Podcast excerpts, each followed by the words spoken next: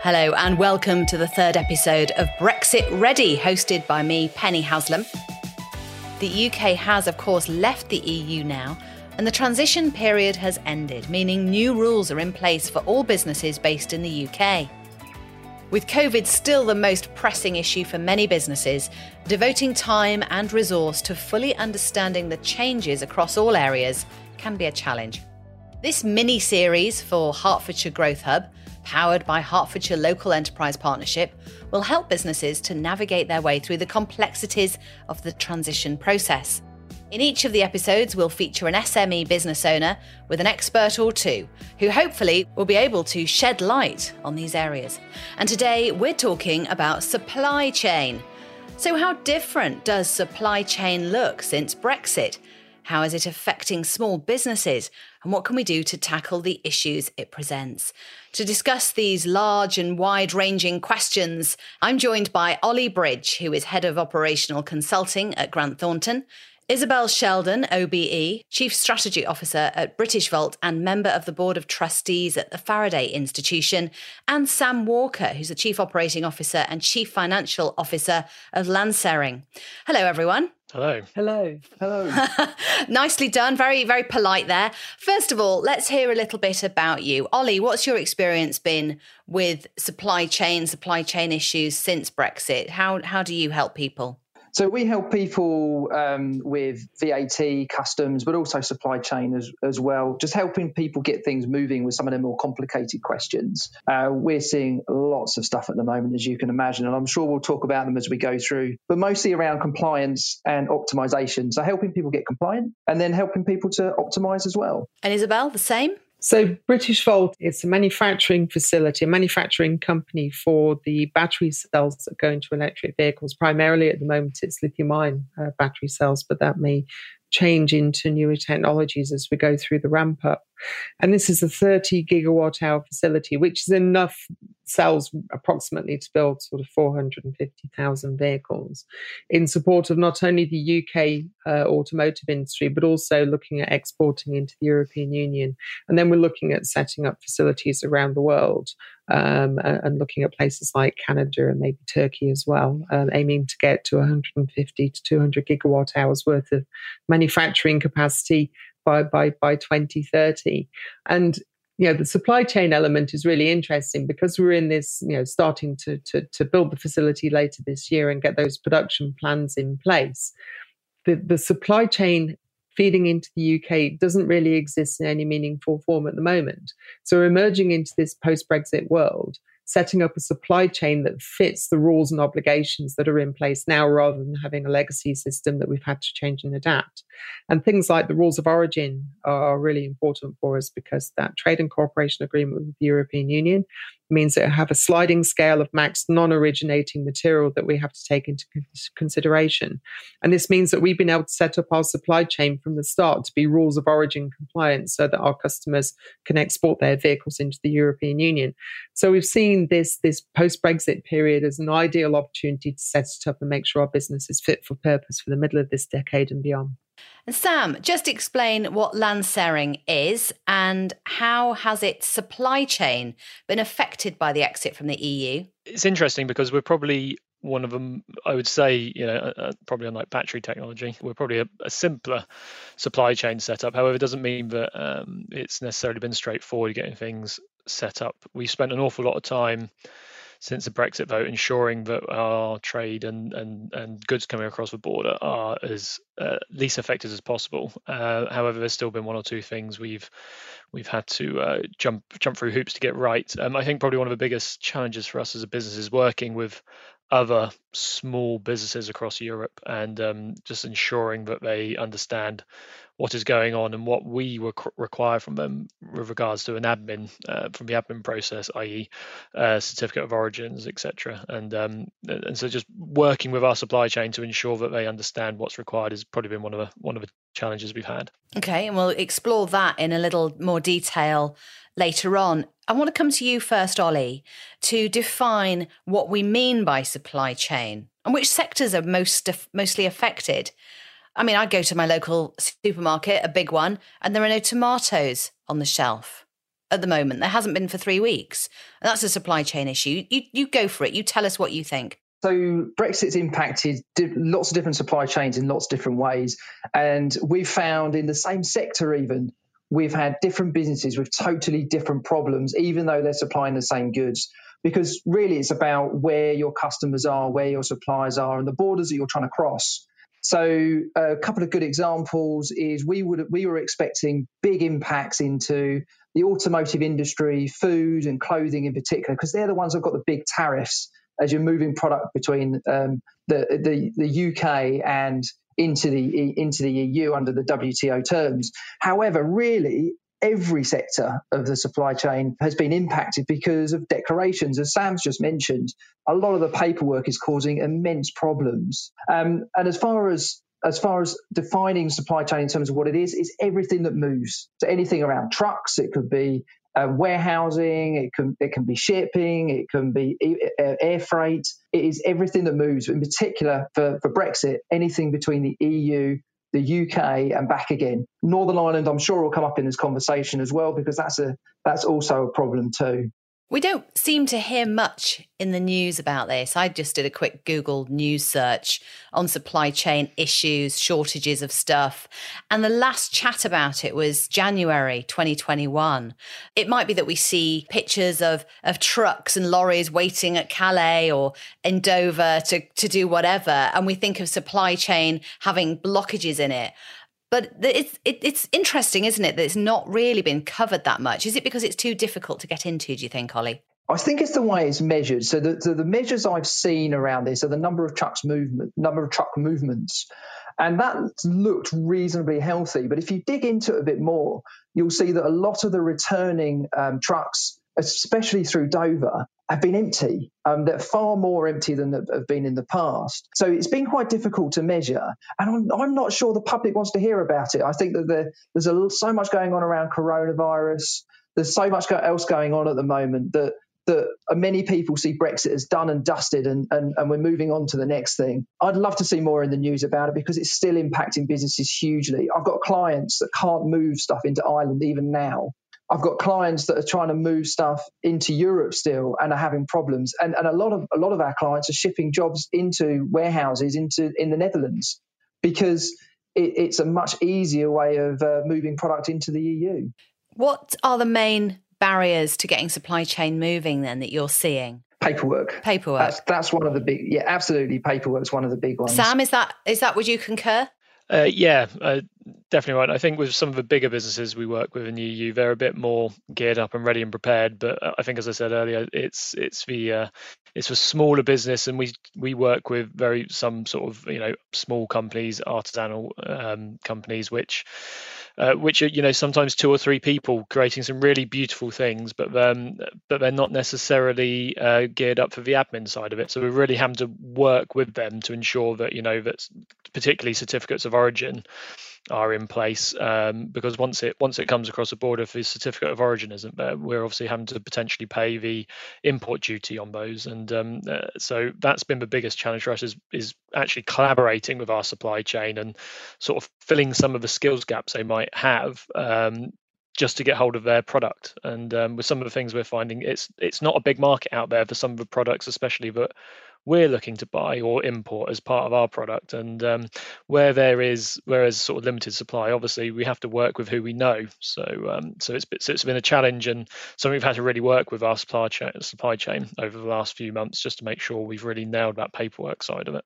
And Isobel, with Britishvolt having a blank page in terms of supply chain in front of it, that's quite a nice position to be in. But just flesh out for us the general automotive landscape in terms of supply chain, where the pinch points are, what um, what we can think about in terms of that industry particularly. I think really for the automotive industry, the biggest concern was the tariffs. Um, you know, if we didn't have this trade and cooperation agreement with the European Union, you know, many car parts uh, were, were transiting across from the European Union to the UK and back again multi, multiple times before they actually made it into a vehicle. And that was for vehicles made not only in the UK, but also, you know, supplying components out to vehicles in, in, in Europe. So I can see that the paperwork and logistics challenges are going going to be having an impact. But it's very difficult to pull out the detail from that because you're in a distorted logistics scenario at the moment because of the you know, coronavirus restrictions that are that are in place around the world. So I think it's very, very difficult to make a judgment call on you know how much impact there is in the automotive industry, although undoubtedly there has been one. I think that one thing that's that's going to change moving forwards is this reliance on these long and very fragile supply chains. I think the coronavirus crisis has really identified that for high volume manufacturing, these long su- supply chains are completely unsustainable. And we need to think about making components much more locally. And that's very, very true of the battery industry. And it's one of the um, key strategies of the European Union and also for the United Kingdom is to capture that additional value rather than you know, having that value captured in other countries in, in, in the Far East. We can give more people jobs if we do this locally. Ollie, tell us about how delays in supply chains are affecting SMEs. So we know the blockages are perhaps paperwork and uh, other issues and educating suppliers. Um, but what about the the SMEs who are affected? How how is that happening? So, so earlier I talked a bit about um, mentioned sort of compliance and optimization, and I think a lot of SMEs are struggling to get to that compliance piece in particular. I mean, some good examples that we're seeing around sort of impact. We're seeing a product that can't be moved in and out of, of, of Ireland. We're also seeing people taking margin reductions too. The other thing that's probably worth mentioning, just building on, on Isobel's points in the automotive industry and shortening on supply chains, one of the things we're expecting to see and starting to see already is the accumulation of activities into one particular area. So if you take parts of a mini, they go back and forth across the channel many times before it becomes a mini. If you've got a part which doesn't quite reach that um, maximum non-originating material uh, value, it, the the origin of those parts can remain maybe Chinese or or out someone from outside the EU until you hit that um, ma- uh, that uh, originating part value in one hit. So that means if you've got something that's broken up into maybe four or five activities and they add in 10, 20% value on each time, and the, but the original part came from China, it continues to be a Chinese part all the way through. So we're expecting to see more of, and we're, we're hearing about it already, a lot of those activities grouped up together to hit that 50% mark to allow the origin to change and, and allow that to become an EU or UK origin product. So when it goes into the car, it's more likely to be tariff free in the future. For bigger businesses who can afford consultants like yourself, perhaps, or perhaps have in house supply chain dedicated brains on it, that's great, isn't it? But for SMEs, you know, the backbone of the British economy, 96, 97, 98% of business is small and medium sized. How on earth are they wrapping their heads around all of this uh, as an issue and, and getting through it? Is there any sort of t- top tip that you might have, Sam, about borders delays, for example, that affect your business? I mean, what are you doing to not go mad through all of this?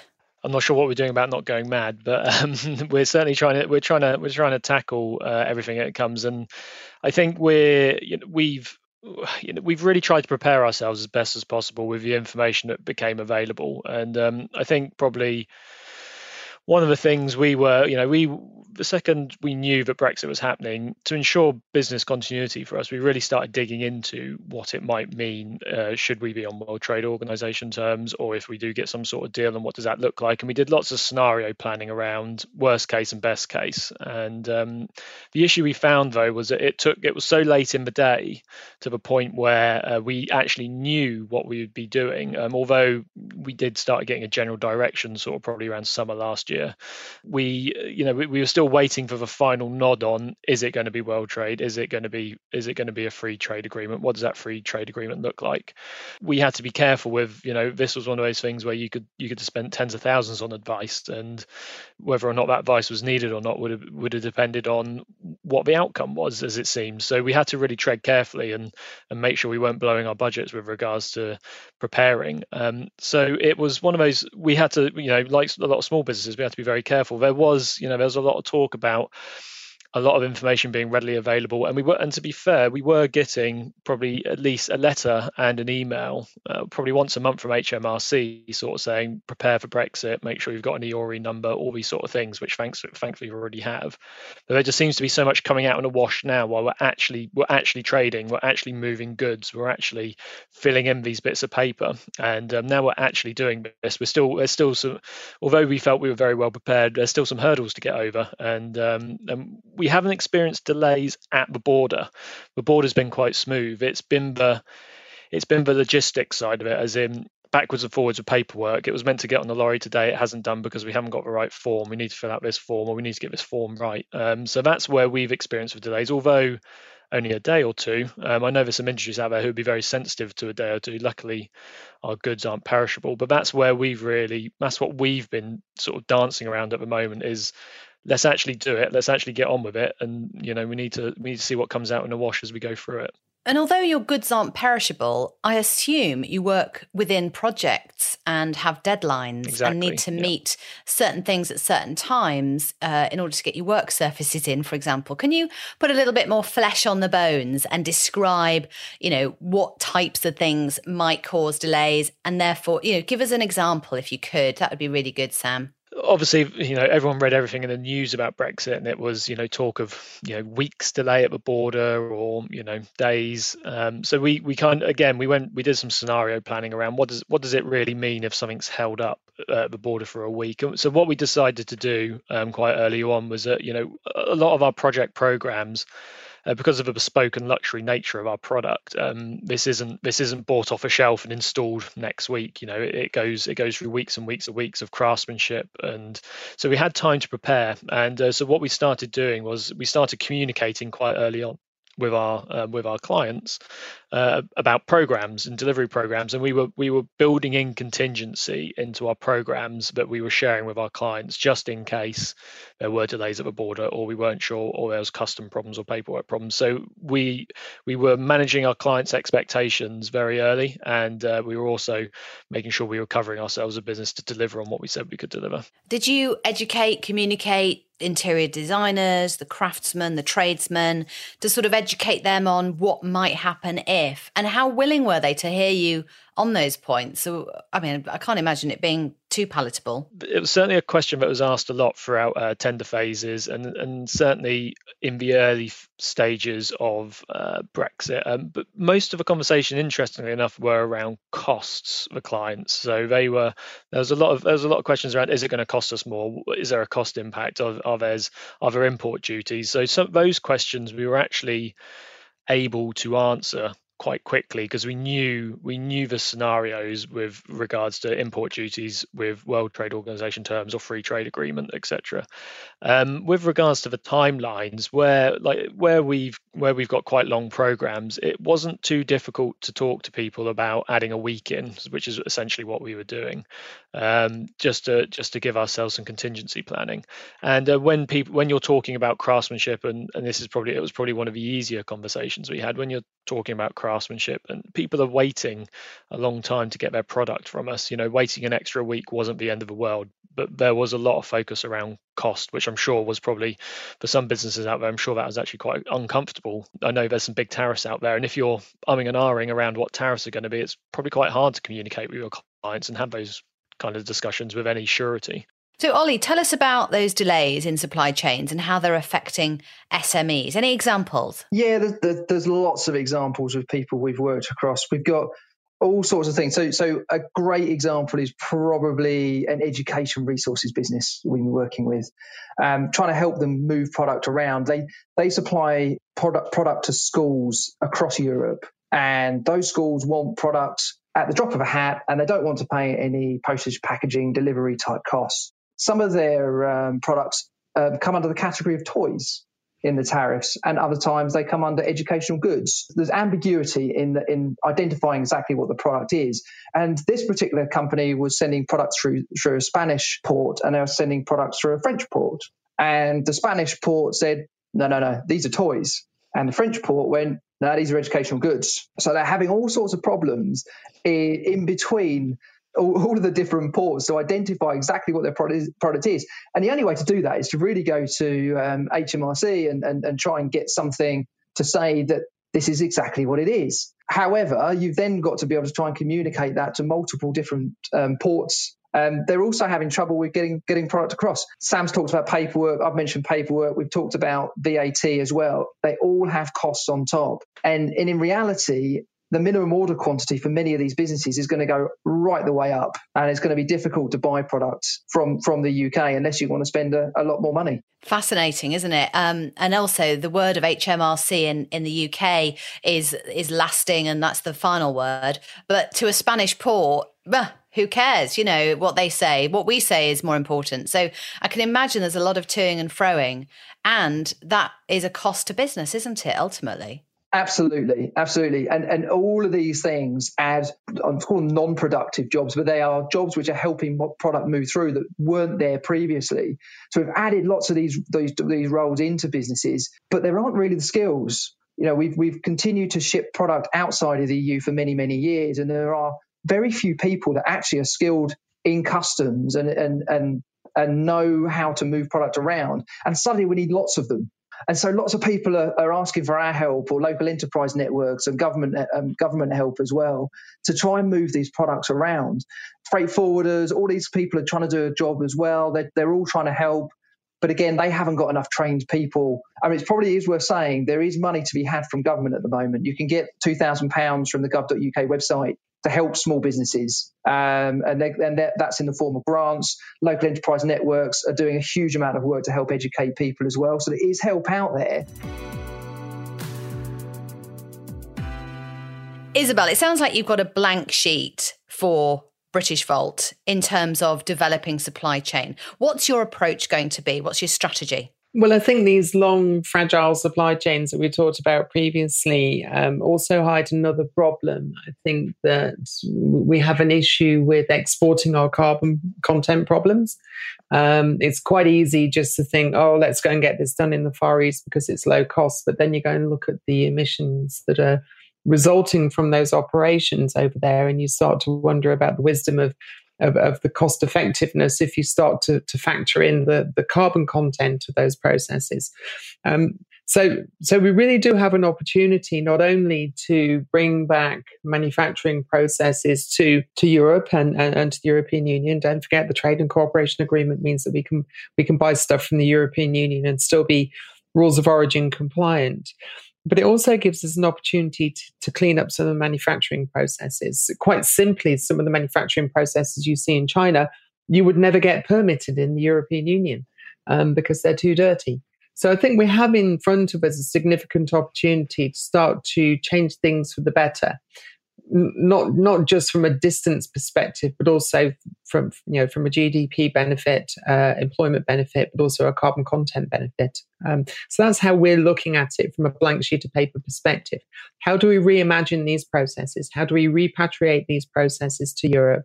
And how do we make them cost competitive with what's gone on before? Ollie, what behaviours are SMEs displaying in terms of their choices of supplier or how they supply organizations and companies with their goods. Is anyone, you know, jumping to change things dramatically? Yeah, that some are, some are, and some aren't. So, so some have taken some immediate action, some haven't, and it really depends on the business. They're so different from from um, business to business. One of the things that we've seen a lot of work around is margins. So looking at customers, looking at products, looking at different margins for each of those, and then being able to say, right, which ones actually make me money here? Which ones make me money after Brexit as well? And then and then making those decisions to which ones you want to serve in the future. We've seen lots of businesses that have just said, actually I'm not doing any more in Europe. I'm going to take the hit on my revenue. It used to be it used to be quite profitable but it's not anymore. So I'm not. I'm just going to stop doing it. It's just too much of a problem. I, we then see others that have said, actually we're just going to take the margin hit. We need the contribution towards the overheads, or we need we need the uh, economies of scale that some of that brings, and and it's driving some behaviors around uh, trying to make decisions on, on a margin basis, primarily from what we've seen. Sam, in the kitchen business, the high, high, high end of the kitchen business, is margin something that you have looked at and and made sure you're okay on? Yeah, so obviously margin is key to any business, and we're no different. And um, you know, for us to keep innovating in the kitchen industry and to keep keep attracting the talent which produces our uh, you know our beautiful designs and our beautiful kitchens you know we need to ensure that there's a sustainable margin in our business and um, and certainly brexit was a potential um, threat to that margin either by us taking a margin hit as ollie uh, mentioned or or our clients uh, the cost increasing to our clients. So it's, it's something we did look at. Now we're probably one of the luckier industries with regards to margin hit because where we're a a low volume, high value sort of importing uh, business, um, the admin costs are actually uh, almost you know almost negligible for us, which is which is which is good for us. Um, so we've and also our, our products aren't uh, do not attract duty. So, um, but I know there are some business out there who the story is very different, and I'm sure is causing a lot of headaches out there. Ollie, is that something that you're seeing high volume businesses affected? And what can they do about it? What, what can any business do about this? High volume businesses, particularly if they're business to customer, are incredibly affected. And be honest, there's very little they can do to to reduce the administration costs per package, apart from sadly set up something in the EU and ship and consolidate all of their shipments together, ship them across to the EU, and then send them out individually. Uh, moving some of that activity into Europe is, has, has been has, has, certainly been has been quite popular. The other thing you can do is around bonded warehousing or inward processing relief too. So there are opportunities to bring product into the UK, don't land the product, and then send it back out into Europe you you get around the tariffs and you get around some of the VAT issues that way, but it doesn't solve all your problems. Can I ask how you don't land a product? Yes, so it's, it's all about the paperwork. So you bring the product into the UK on a on maybe in a container, you put it into a warehouse, but the warehouse in effect has got a big ring around it that that you can track all of your products and you know exactly where everything is. So when you send it back out again, it goes straight out of the UK, and you can demonstrate that that this particular item has come in and this up, the exact same item has gone straight out of the UK as well. The box hasn't even been opened. The box hasn't been opened. Exactly, exactly that. And so you then you then you've got opportunities not to pay not to pay the tariffs, but you still have a cost you've got to pay. And the actual cost of bonding a warehouse is not cheap either. Um, Freeports is like a big bonded warehouse in many ways, and that's an opportunity for many businesses. There are so many levers and buttons and things moving, uh, ironically, in a supply chain conversation, um, to for businesses to get their heads around. How long will it take for smaller businesses to settle down, to bed in with all of the issues to do with supply chain and protect themselves from any future changes that come along? Um, Ollie, I'll start with you on that. Just a quick a quick guide for businesses? What number one thing can they get stuck into? One is if you're doing B2C, think about the VAT one stop shop. It allows you to consolidate all your VAT payments and then um, it makes it much simpler when supplying into, into Europe. So that's one. The other's around rules of origin, which is making sure you know your rules of origin, your, your origin of all your products are, because you will, if, if you got it wrong, you might end up getting backdated taxes. Well, I think it's going to drive a lot of smaller and independent suppliers to to enter into the market to supply some of the bigger companies like british Britishvolt, for example. So whereby we we may be in in the past tempted to buy a lower cost product and import it because we we, we could, and we may be relying on lo- more you know more on local engineering firms to to provide those goods and services into the business. I think for us, you know, I think if I was talking to any other business owner, I would you know I'd, I'd say that you know there's been some very good points both from um, Isobel and Oliver. Uh, uh, the thing I would add is is is is approach your supply chain collaboratively. Um, it's it's not an easy conversation some of these things for for for us or for them. Uh, but if you're working together to find the solution, I found that that's the best way to get the results needed and to and to get buy-in from your supply chain because ultimately they want to keep selling to you and you want to keep buying from them. So finding a way of making that easier between the two of you is only for me is only the best way to find the solution. Find solution. And you know, I guess for me, I get there's been a lot of talk about import duties and and, and tariffs and VAT etc. But I think probably the one thing like we are, other small businesses out there are, are sort of pleased to see is um, the move in exchange rate. For the last three or four years, you know, we've been hovering around the 110 mark to the pound against euro, and um, it's moving back up towards that 120 mark where it was before Brexit, and you know which which means we're we're able to be a bit more competitive again. I'm sure that'll be a, a welcome positive step from the outcome of Brexit for most businesses who rely on goods coming from the EU. Many, many more conversations to be had, I'm sure. Thank you all so much for your input on this. It is a fascinating subject. And uh, I'd like to say thank you to Ollie Bridge from Grant Thornton, Isobel Sheldon at Britishvolt, and Sam Walker of the fabulous Kitchen and Other Things uh, makers at Lanserring. You've been listening to the Brexit Ready podcast for the Hertfordshire Growth Hub, powered by Hertfordshire Local Enterprise Partnership. If any of the issues raised in our discussion today have got you thinking about what you might need to do next, the Growth Hub can help. Growth account managers help you work through the issues that might affect your business and help you to navigate the support available. They can signpost you to specialist support, including live and on demand webinars and videos, as well as help you to access a host of fully funded support programs. Visit hertsgrowthhub.com and register for free today. And don't forget to subscribe to the Brexit Ready podcast on your usual podcast provider so you don't miss an episode. And we'd love it if you could leave a review. It just makes the podcast easier to find for others. Brexit Ready is a fresh air production. I'm Penny Haslam. Thanks for listening.